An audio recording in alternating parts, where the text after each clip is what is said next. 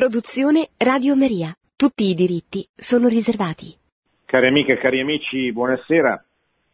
Dedicherò questa trasmissione a un discorso che il Santo Padre ha rivolto ieri, eh, lunedì 4 marzo, agli ufficiali dell'Archivio Segreto Vaticano, eh, dove ha dato un annuncio importante cioè che fra un anno, esattamente il 2 marzo del 2020, verranno aperti gli archivi vaticani relativamente al pontificato di Pio XII, del servo di Dio Pio XII, Papa dal 1939 al 1958, un Papa che ha vissuto la seconda guerra mondiale da pontefice e la tragedia della Shoah e sul quale si sono riversati negli anni successivi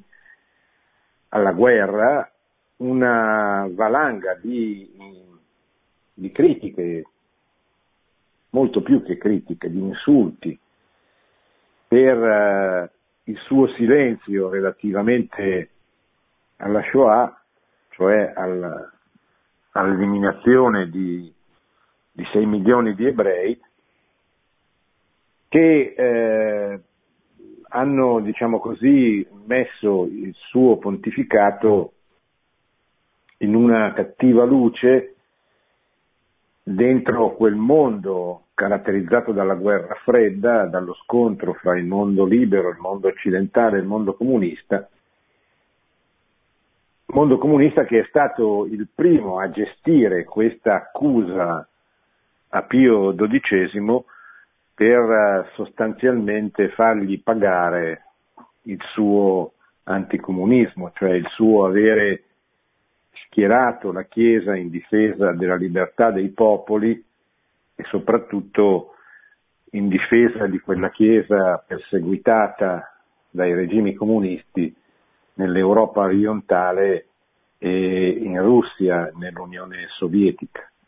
La cosiddetta Chiesa del silenzio impedita di poter parlare dal sistema totalitario che eh, era stato imposto a quei popoli dall'ideologia.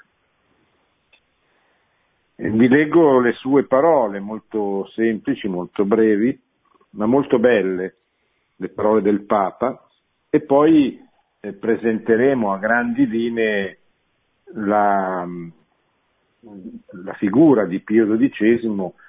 Eh, mi servirò di un bel libro uscito in questi giorni, scritto da Alberto Torresani, Storia dei papi del Novecento, da Leone XIII a Papa Francesco, eh, pubblicato dalla casa editrice Ares. Il Papa saluta e ringrazia questi ufficiali, cioè questi eh, collaboratori che lavorano dentro l'Archivio Vaticano eh,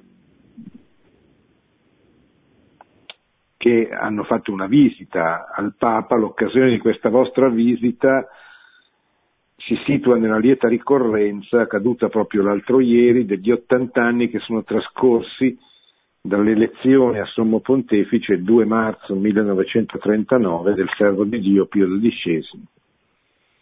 La figura di quel pontefice che si trovò a condurre la barca di Pietro in un momento fra i più tristi e bui del secolo XX, agitato e in tanta parte squarciato dall'ultimo conflitto mondiale, con il conseguente periodo di riassetto delle nazioni e la ricostruzione post-bellica, eh, questa figura, cioè quella di, di, Papa Pio XII, è stata già indagata e studiata in tanti suoi aspetti, a volte discussa e persino criticata, si direbbe con qualche pregiudizio o esagerazione.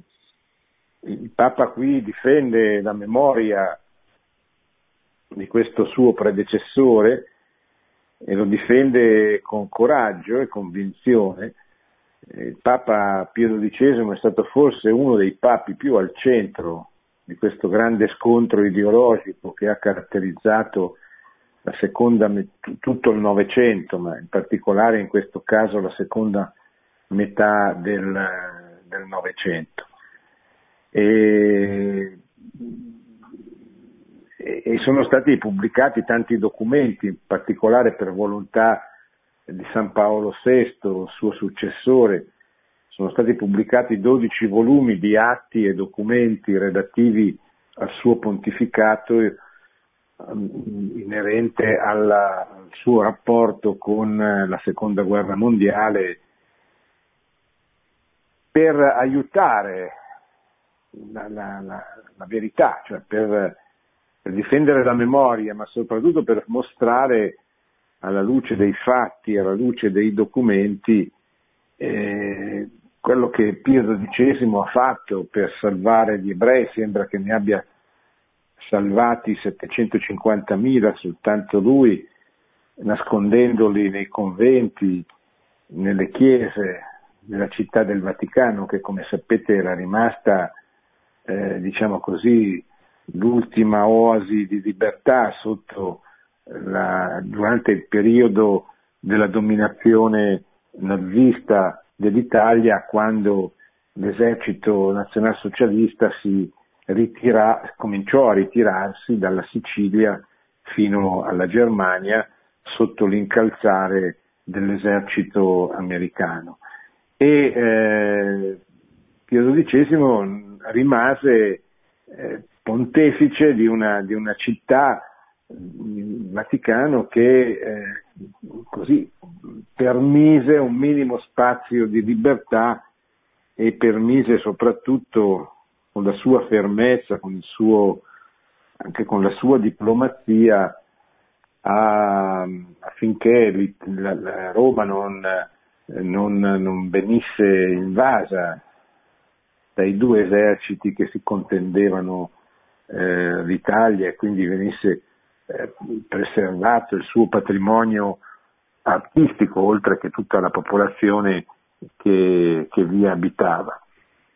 In un primo momento gli stesse associazioni ebraiche riconobbero uno dei titoli più importanti onorifici, uno dei titoli onorifici più importanti a Pio XII, quello di giusto fra le nazioni, proprio per il suo eh, impegno straordinario per difendere e salvare il maggior numero possibile di ebrei dalla persecuzione nazionalsocialista.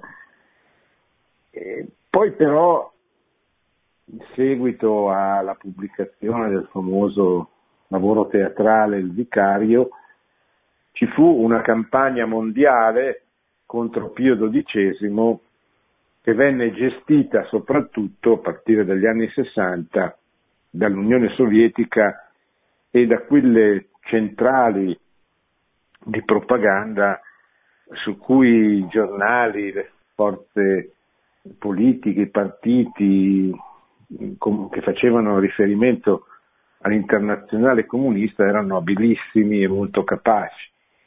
E questo permise, fece sì che contro il Papa, contro Pio XII si scatenasse una vera campagna a livello internazionale che eh, è penetrata anche dentro il mondo cattolico, perché molti cattolici, molti intellettuali cattolici, anche di quelli che scrivono sui principali giornali italiani, che sono venerati e osannati, eh, hanno delle riserve, neanche tanto nascoste nei confronti dell'operato di Pio XII. E questo perché? Sostanzialmente, come dicevo prima, per la sua posizione netta, precisa, coraggiosa eh, contro il comunismo e contro il totalitarismo eh, comunista. Eh, qualcuno dice, senza esagerare, io credo gliel'hanno fatta pagare, cioè hanno hanno, lo hanno accusato, perché l'accusa sostanzialmente che gli viene rivolta è quella di avere taciuto di fronte alla, allo sterminio degli ebrei, dimenticandosi che tutti hanno taciuto, tutte le potenze occidentali hanno taciuto, le stesse associazioni sionistiche eh, israeliane, ebraiche hanno taciuto, ma perché hanno taciuto tutti?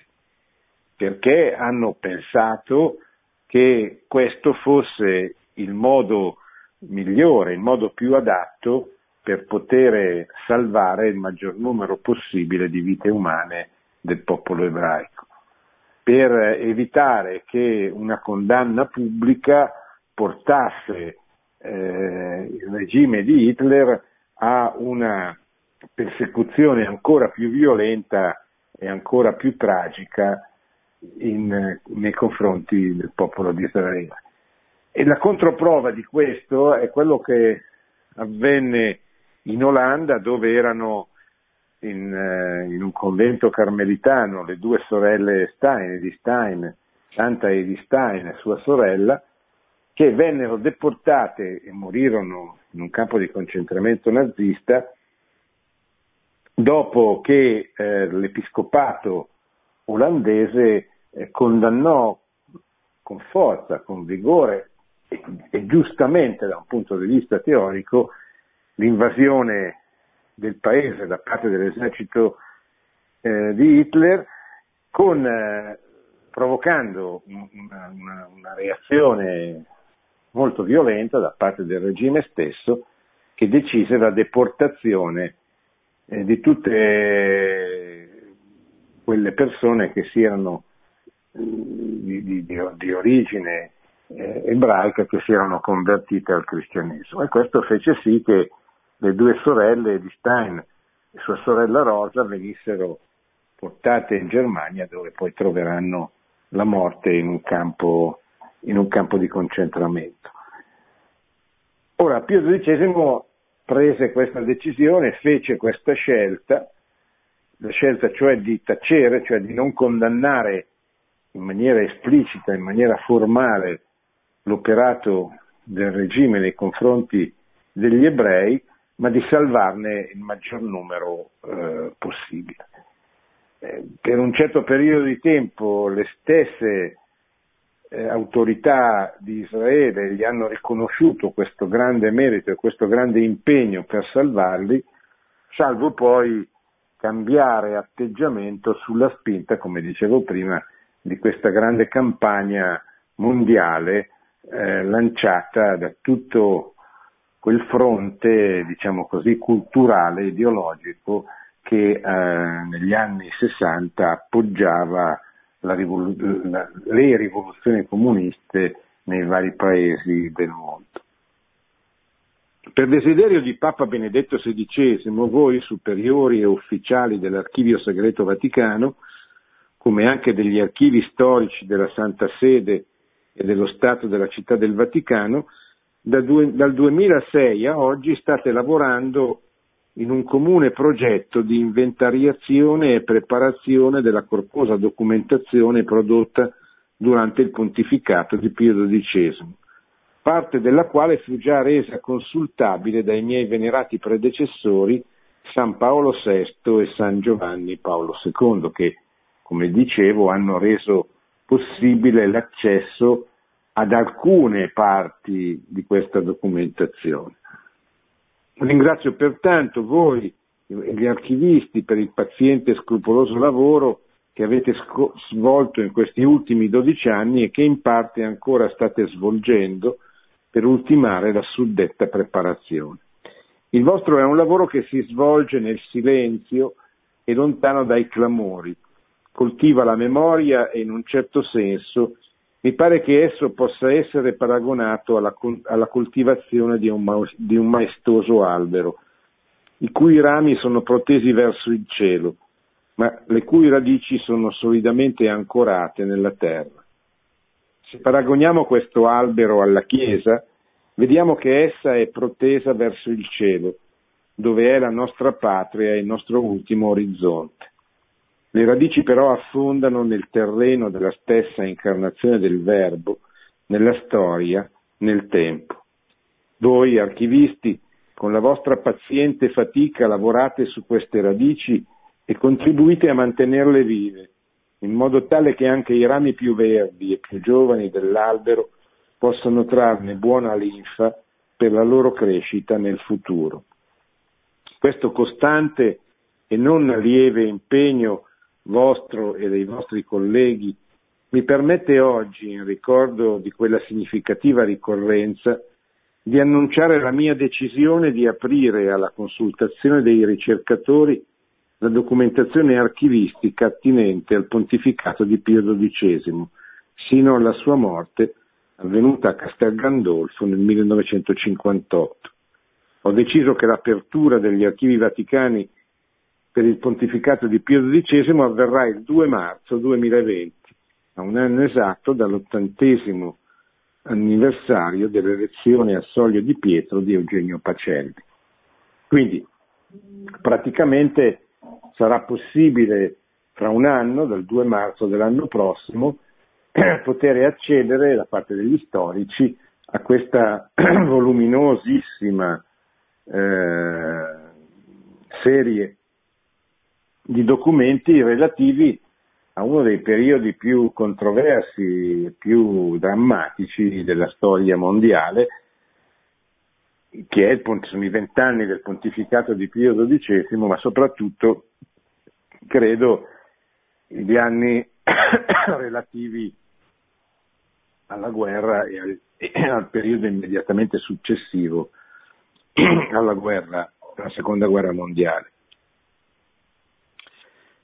Assumo questa decisione, dice il Papa, sentito il parere dei miei più stretti collaboratori con animo sereno e fiducioso, sicuro che la seria e obiettiva ricerca storica saprà valutare nella sua giusta luce, con appropriata critica, momenti di esaltazione di quel pontefice e senza dubbio anche momenti di gravi difficoltà, di tormentate decisioni, di umana e cristiana prudenza, che a taluni poterono apparire reticenza, questo è un po' il nodo dell'accusa, no? quella di essere stato zitto, di avere taciuto di fronte alla violenza, eh, alla violenza dei, del regime nazista nei confronti degli ebrei e che invece furono tentativi, spiega il Papa, umanamente anche molto combattuti, per tenere accesa nei periodi di più fitto buio e di crudeltà la fiammella delle iniziative umanitarie,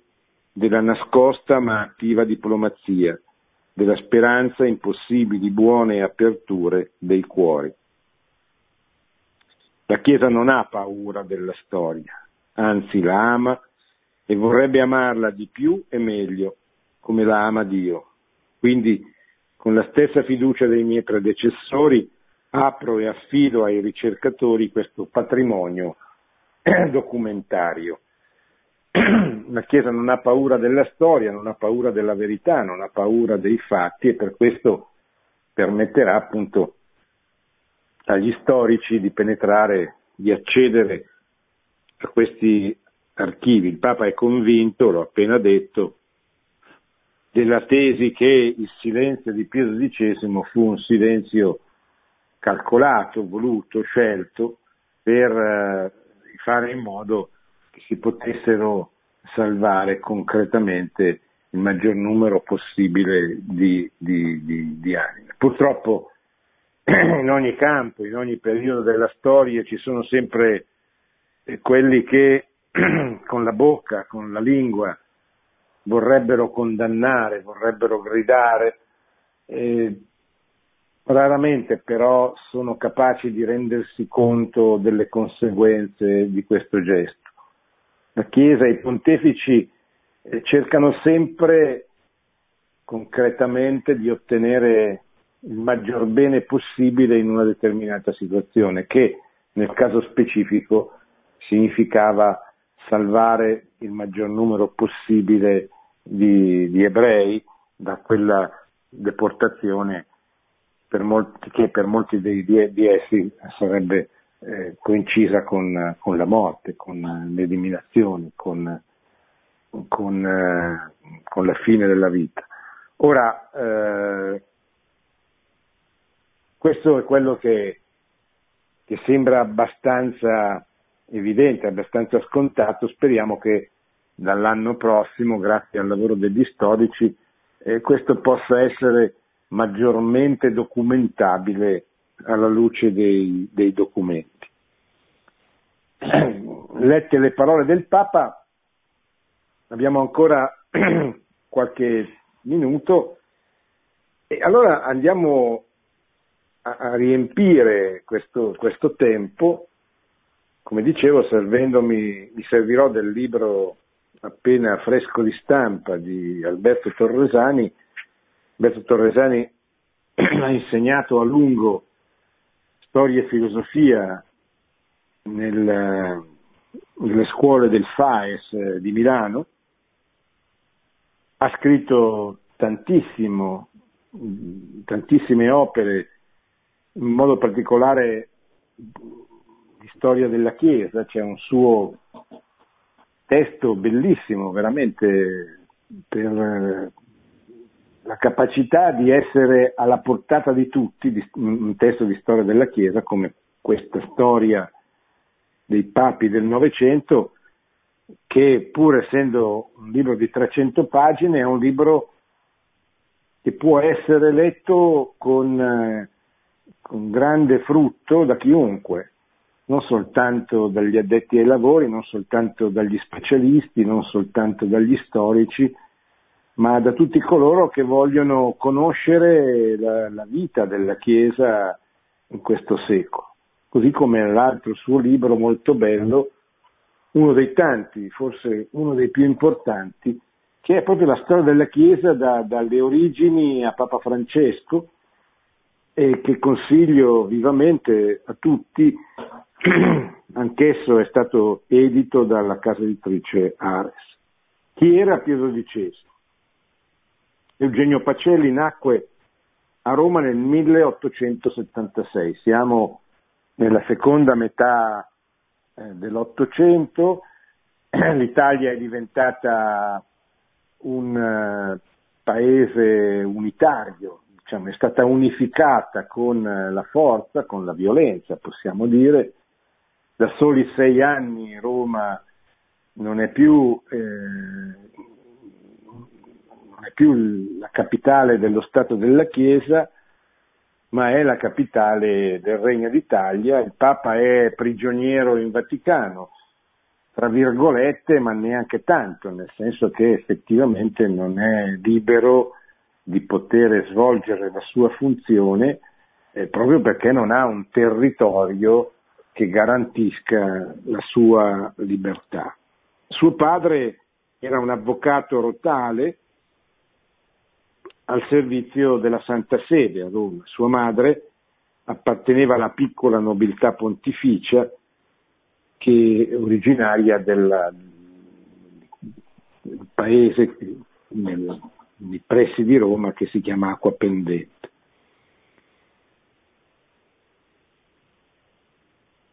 Il giovane Pacelli compì gli studi al, nel, liceo, nel ginnasio liceo Ennio Quirino Visconti di Roma, eh, poi andò a studiare al Collegio Capranica, come molti diplomatici del, della storia della Chiesa. Frequentò la facoltà di filosofia alla Pontificia Università Gregoriana e poi frequentò l'Apollinare da esterno, da esterno perché aveva una salute molto cagionevole che eh, lo obbligava, un po' come sarà per Paolo VI, a non poter stare in seminario perché doveva svolgere, doveva vivere una vita particolarmente, doveva stare particolarmente attento per la sua, la sua salute cagionevole. Verrà ordinato poi sacerdote nel 1899 ed entrò subito a far parte della segreteria di Stato, cioè segue la carriera diplomatica. Verrà, divent- diventerà arcivescovo nel 1917, verso la fine della, della Grande Guerra, della Prima Guerra Mondiale, e inviato a Monaco di Baviera, che era l'unico Stato tedesco che intratteneva relazioni diplomatiche con la Santa Sede, la Baviera era parte eh, rimasta cattolica dopo la riforma protestante della Germania. qui rimase a Monaco fino al 1925 e dove poté assistere ai primi tentativi rivoluzionari dapprima dei comunisti e poi di Hitler, che eh, da Monaco tentò il primo fallito push partendo dalla famosa birreria. Diventerà poi, verrà poi inviato a Berlino e, e poi verrà scelto come sostituto alla segreteria di Stato del cardinale Pietro Gasparri.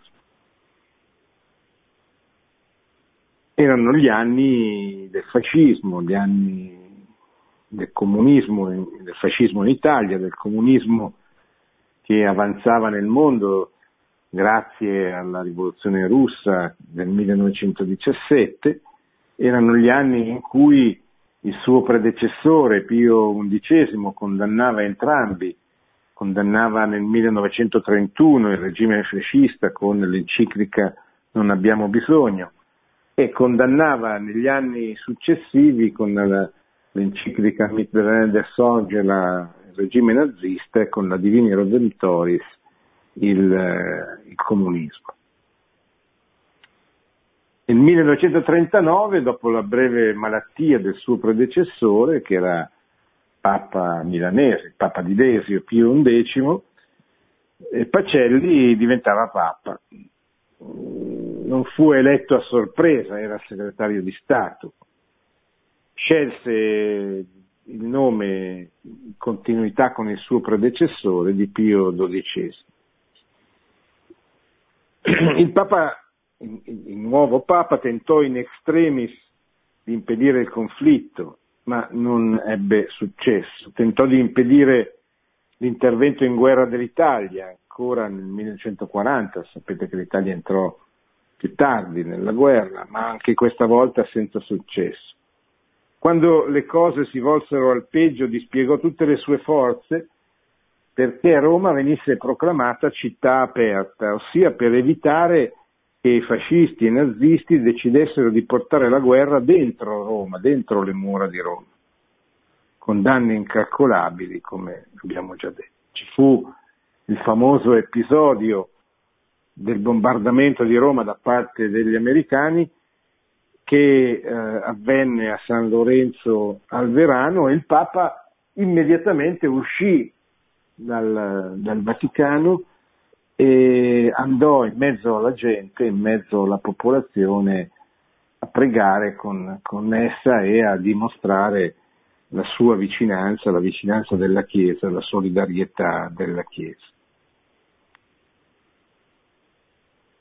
Nel 1943, nel pieno della guerra, Pio XII pubblica uno dei documenti più significativi del suo pontificato, una enciclica che si chiama Mystici Corporis, che aveva il compito, dice Torresani, di ricordare a tutti i cristiani che la Chiesa è il corpo di Cristo, che a sua volta è il capo della Chiesa.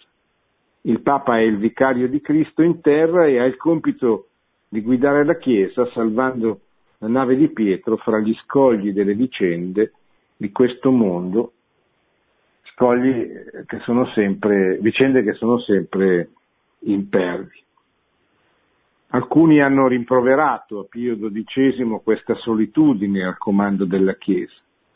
Il Papa comprendeva, scrive sempre Torresani, che ogni altro collaboratore dipendeva da un punto di vista che lo esponeva a determinate decisioni. Solamente lui, posto a capo di tutti, poteva decidere con la prudenza necessaria e perciò gradiva l'opera di esecutori, non di collaboratori. Nessun'altra religione presenta qualcosa di simile al papato, sopravvissuto a tempeste inaudite, ma sostanzialmente fedele al maestro divino. No? Papa è il capo della Chiesa, la Chiesa è una monarchia. Eh, ci sono molti eh, che si dispiacciono nel sentire fare eh, questo esempio che può apparire un po' inadeguato, ma è invece importante ricordare che se esiste il principio della collegialità, cioè esiste il fatto che il Papa è il capo dei vescovi, ma che i vescovi hanno nelle rispettive diocesi un'autorità analoga a quella del pontefice, che, che, i vescovi tutti insieme, riuniti in concilio, hanno un'autorità ancora più forte, ancora più significativa, tuttavia è bene ricordare perché ce lo, ce lo, ricorda la Chiesa, ce lo ricorda il suo Magistero, in modo particolare il Concilio Vaticano I, svoltosi a Roma nel 1870, è bene ricordare il primato di Pietro.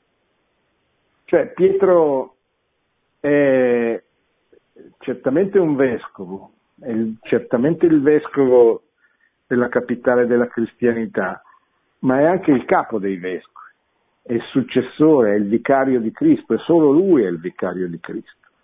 Se non c'è, se non c'è Pietro, se non c'è la, dire, l'approvazione di Pietro, l'opera dei vescovi non è valida, cioè il vescovo è autorevole nella misura in cui è in comunione con Pietro.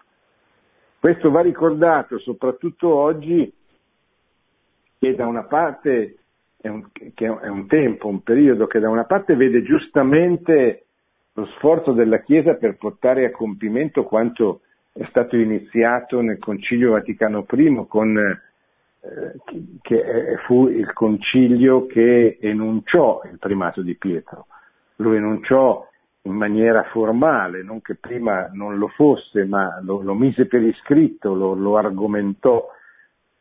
Avrebbe dovuto affrontare la seconda fase del Concilio di Vaticano I, cioè la collegialità. Dopo aver ribadito il primato di Pietro avrebbe dovuto ribadire il compito dei vescovi, ma non lo poté fare per, eh, per le circostanze che videro l'ingresso a Roma dell'esercito italiano e quindi la, la, la caduta di Roma, il venir meno di Roma, e eh, cosa che comportò che tutti i vescovi dovessero lasciare eh, la città, per cui il, il, Vaticano I venne interrotto e non, eh, non verrà più ripreso fino al Concilio Vaticano II, eh, poco meno di cent'anni dopo, che eh, in parte riprenderà eh, il discorso interrotto nel Vaticano I. Quindi è bene ricordare eh, questo, luogo, questo, luogo questo, questo principio affermato eh, sempre a Roma dal, dal Papa nella promulgazione di questa sua importante enciclica appunto sulla Chiesa, Mystici Corporis.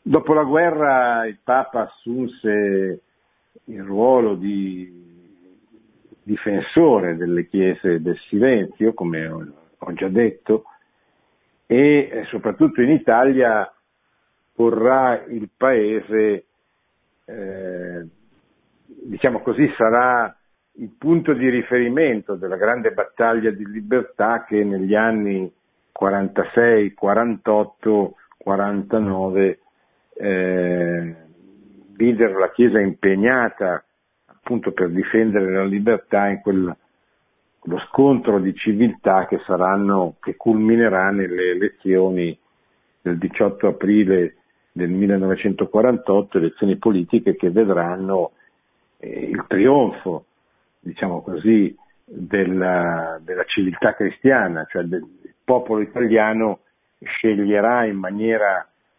convinta, importante e maggioritaria che l'Italia doveva appartenere all'Occidente, doveva essere un paese cristiano e doveva eh, combattere con tutte le sue forze l'ipotesi di cadere sotto un regime comunista come quello che proprio in quei giorni conquistava la Cecoslovacchia, conquistava l'Ungheria, conquistava tutti i paesi a est della cortina di ferro.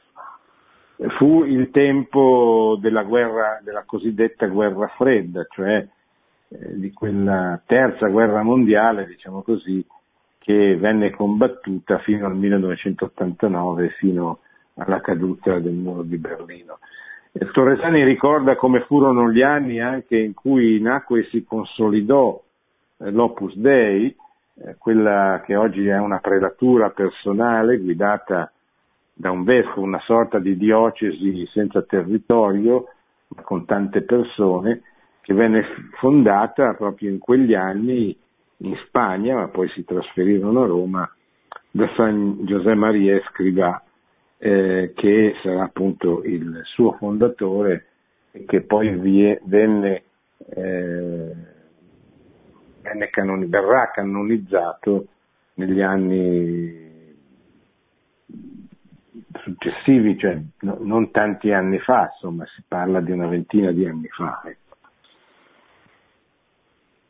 Un'altra cosa importantissima per ricordare Pio XII è il dogma dell'assunzione, eh, che Pio XII volle, con, con, volle convintamente, eh, cioè proclamare eh, il fatto che la Madonna è assunta in cielo e questo lo, lo fece, appunto fu, fu, fu, un gesto, eh, di un'affermazione, una proclamazione di un dogma impegnando proprio tutto il magistero straordinario, l'assoluta eh, impegno da parte di tutta la Chiesa nel definire eh, questa, questa, verità così, così, importante.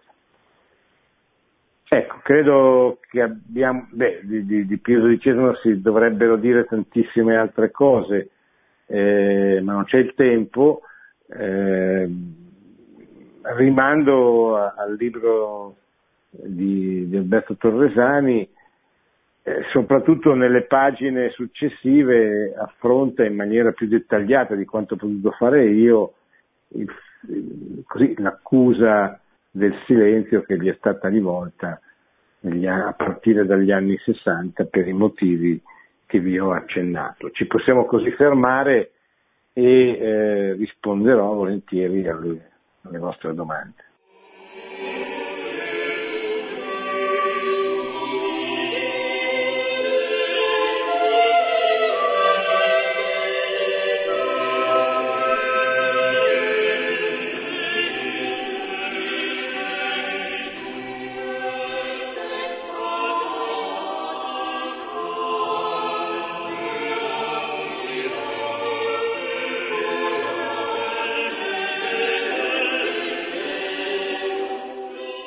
Pronto? È pronto? Pronto? Sì. Eh, sì, senta, Prego. io sono, assu- eh, buonasera. Io, io sono assolutamente... Chiama, signora? Eh, eh, Ma- Maria Luisa da Roma. Allora, Sì. io sono assolutamente convinta che, che Pio XII salvò moltissimi ebrei, anche perché io ho conosciuto personalmente Enza eh, Pignatelli che mi raccontava appunto che lei, eh, come poi è stato riconosciuto, che lei eh, andò per- per- personalmente da Pio XII quella mattina famosa nel quale ci fu la retata al chietto ebraico di Roma, no?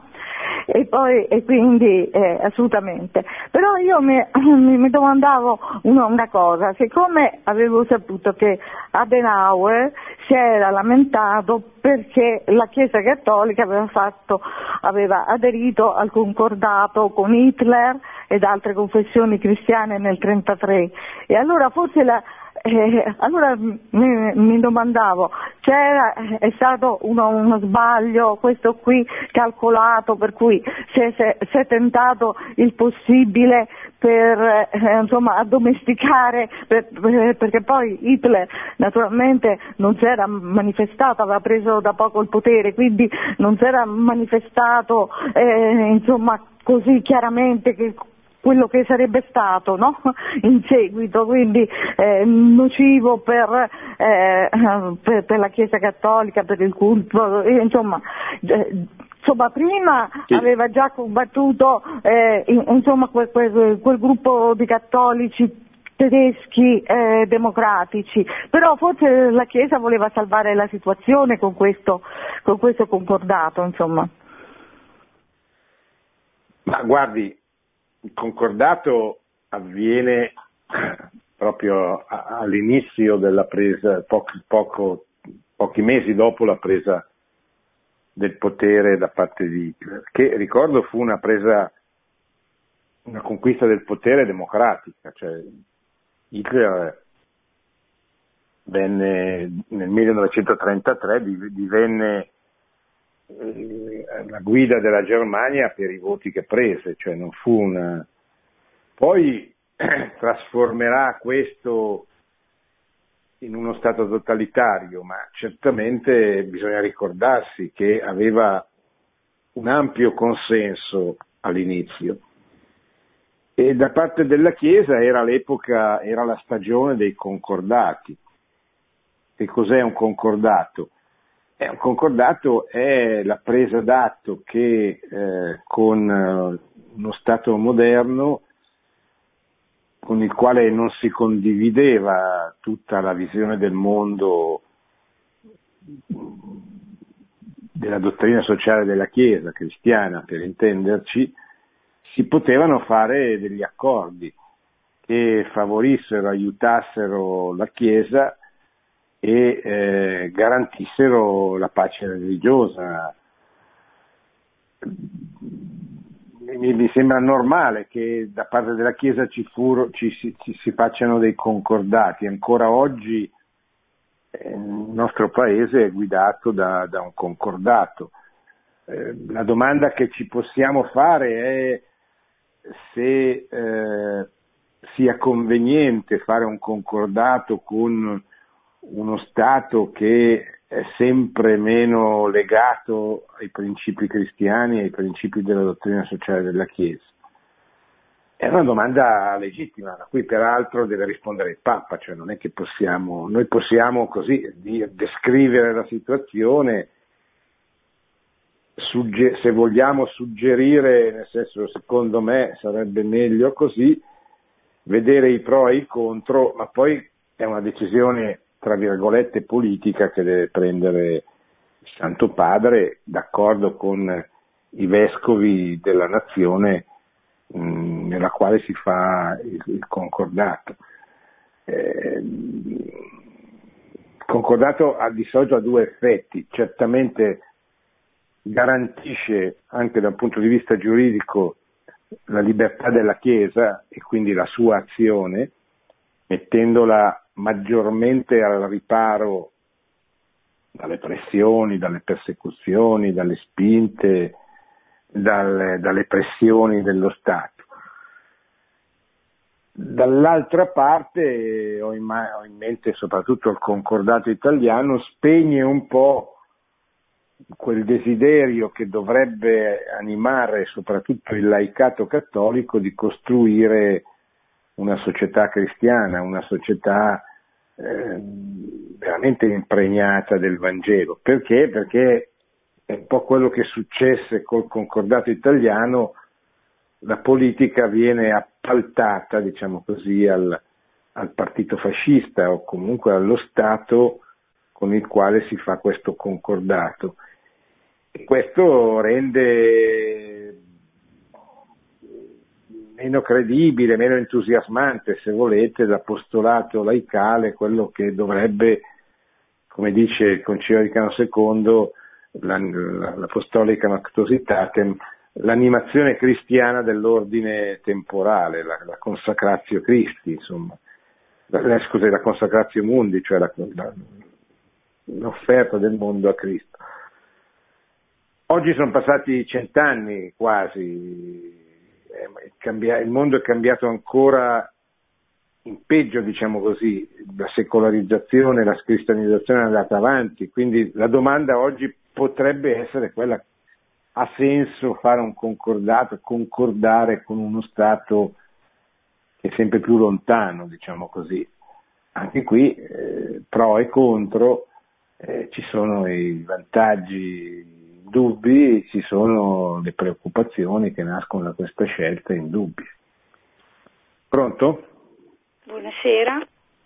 Sono buonasera. Silvana, chiamo, chiamo dalla Basilicata. Io desideravo fare una riflessione sulle accuse che vengono rivolte al Papa Pio XII per non aver fatto nulla per limitare lo sterminio dei nazisti sugli ebrei. Ritengo che è positivo aver deciso di aprire gli archivi vaticani al fine di portarci a conoscenza su cosa fece Pio XII durante lo sterminio degli ebrei e perché non fece proprio per evitare ulteriori stermini da parte di Hitler e cioè avvalorato anche dalle numerose testimonianze degli stessi ebrei. Io ritengo che sarebbe positivo non parlare e soprattutto accusare quando non si è informati e documentati. Vi ringrazio, buonasera. Sì. Sì, sì, sì, sono d'accordo. Eh, purtroppo però eh, non avviene così, nel senso che molti parlano e soprattutto scrivono e hanno scritto contro Pio XII, quindi dobbiamo cercare giustamente di difenderne la memoria. Ecco. Pronto? Posso parlare? Prego signora. Eh, sono Dove Francesca da Roma.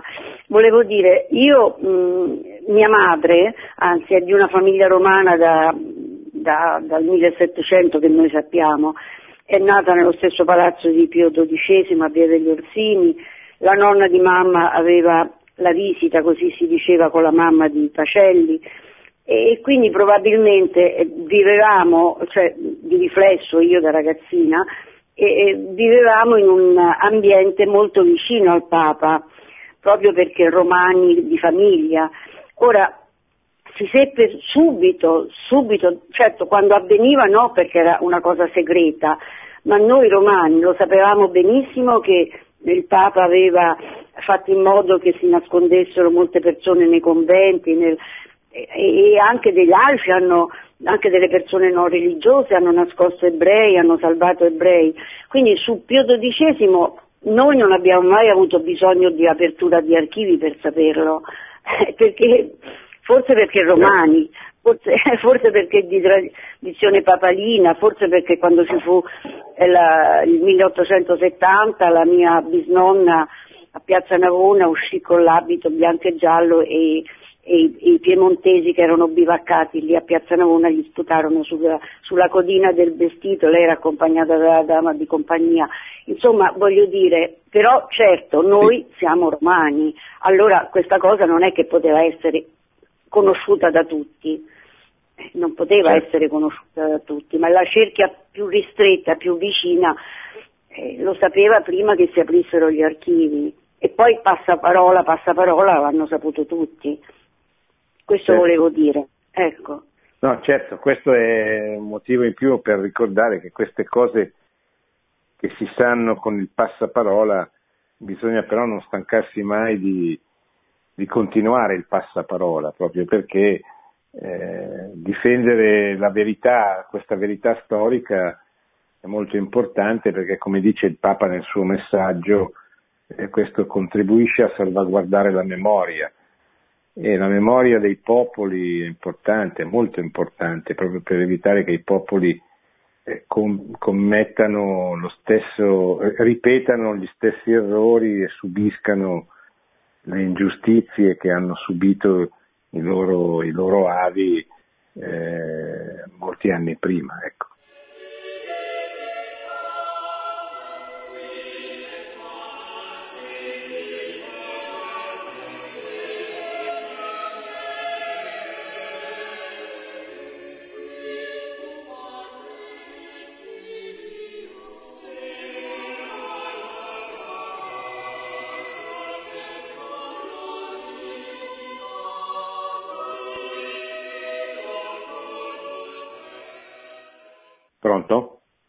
Pronto?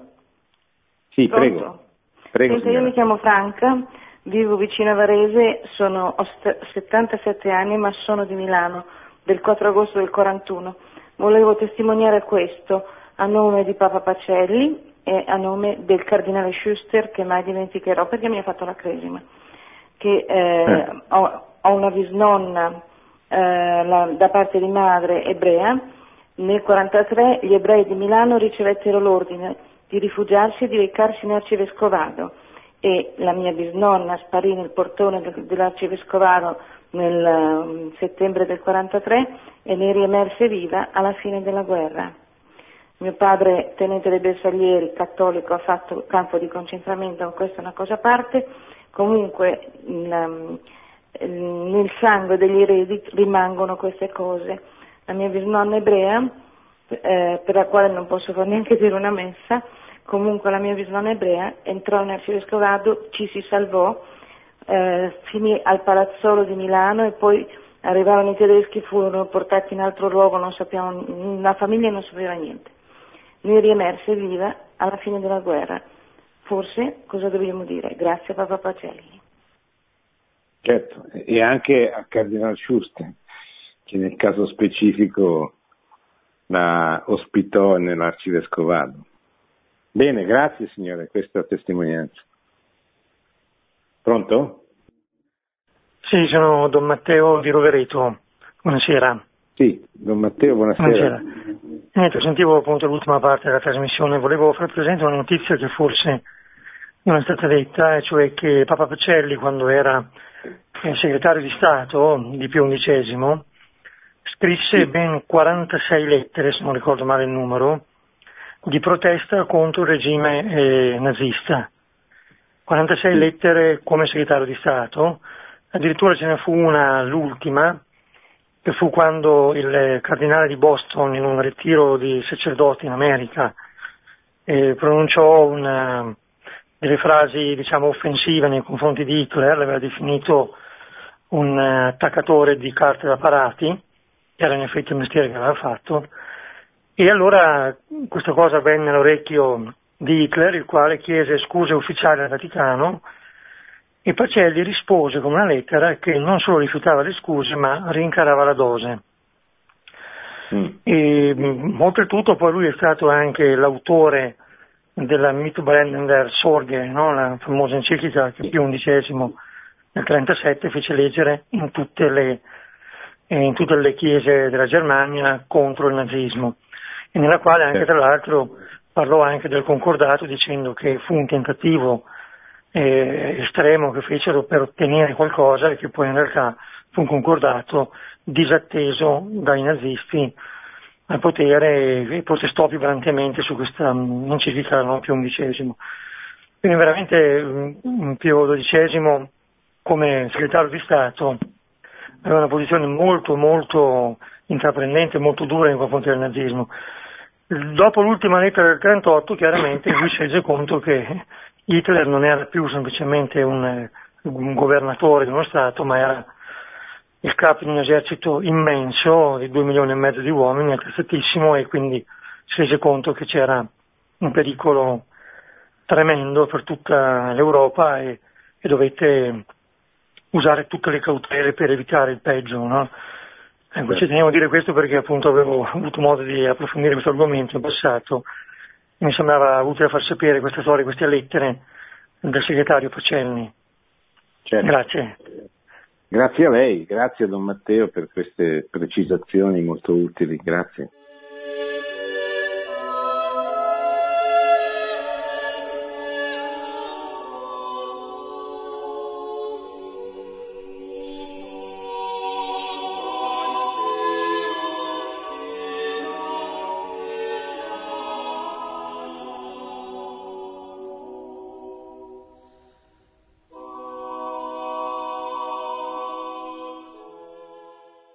Bene, allora concludiamo questa trasmissione. Vi ricordo che abbiamo letto il discorso che il Papa ha fatto agli ufficiali dell'Archivio Segreto Vaticano, ribadendo questa notizia, ricordando, anzi non ricordando, anticipando la sua decisione di eh, aprire gli archivi mh, storici della Santa Sede dell'Archivio Segreto Vaticano relativamente al pontificato di Pio XII. A partire dal 2 marzo dell'anno prossimo, del 2020, gli storici potranno accedere ai documenti dal 1939 al 1958, i vent'anni del pontificato di Pio XII. Sarà così importante che, eh, perché permetterà di fare emergere la verità che il Papa anticipa la sua convinzione è quella, dice anticipo questa decisione, sentito il parere dei miei più stretti collaboratori con animo sereno e fiducioso, sicuro che la seria e obiettiva ricerca storica saprà valutare nella sua giusta luce, con appropriata critica, momenti di esaltazione di quel pontefice e, senza dubbio, anche momenti di grave difficoltà, di tormentate decisioni,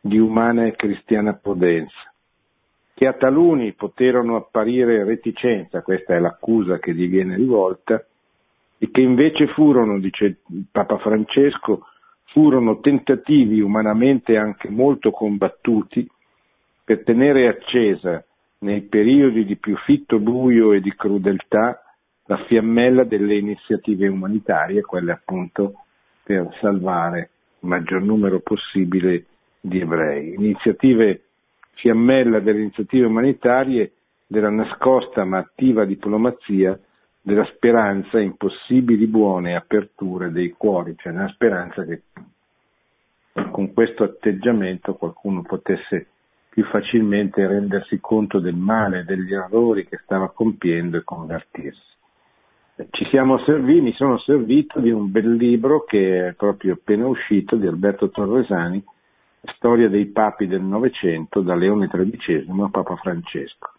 che comprende un bel po' di pagine per quanto riguarda il pontificato di Pio XII. Bene, ringrazio la regia, ringrazio coloro che sono intervenuti. Vi ricordo che i programmi della radio continuano, fra poco ci sarà la recita del Rosario, vi do appuntamento a martedì prossimo. Produzione Radio Maria. Tutti i diritti sono riservati.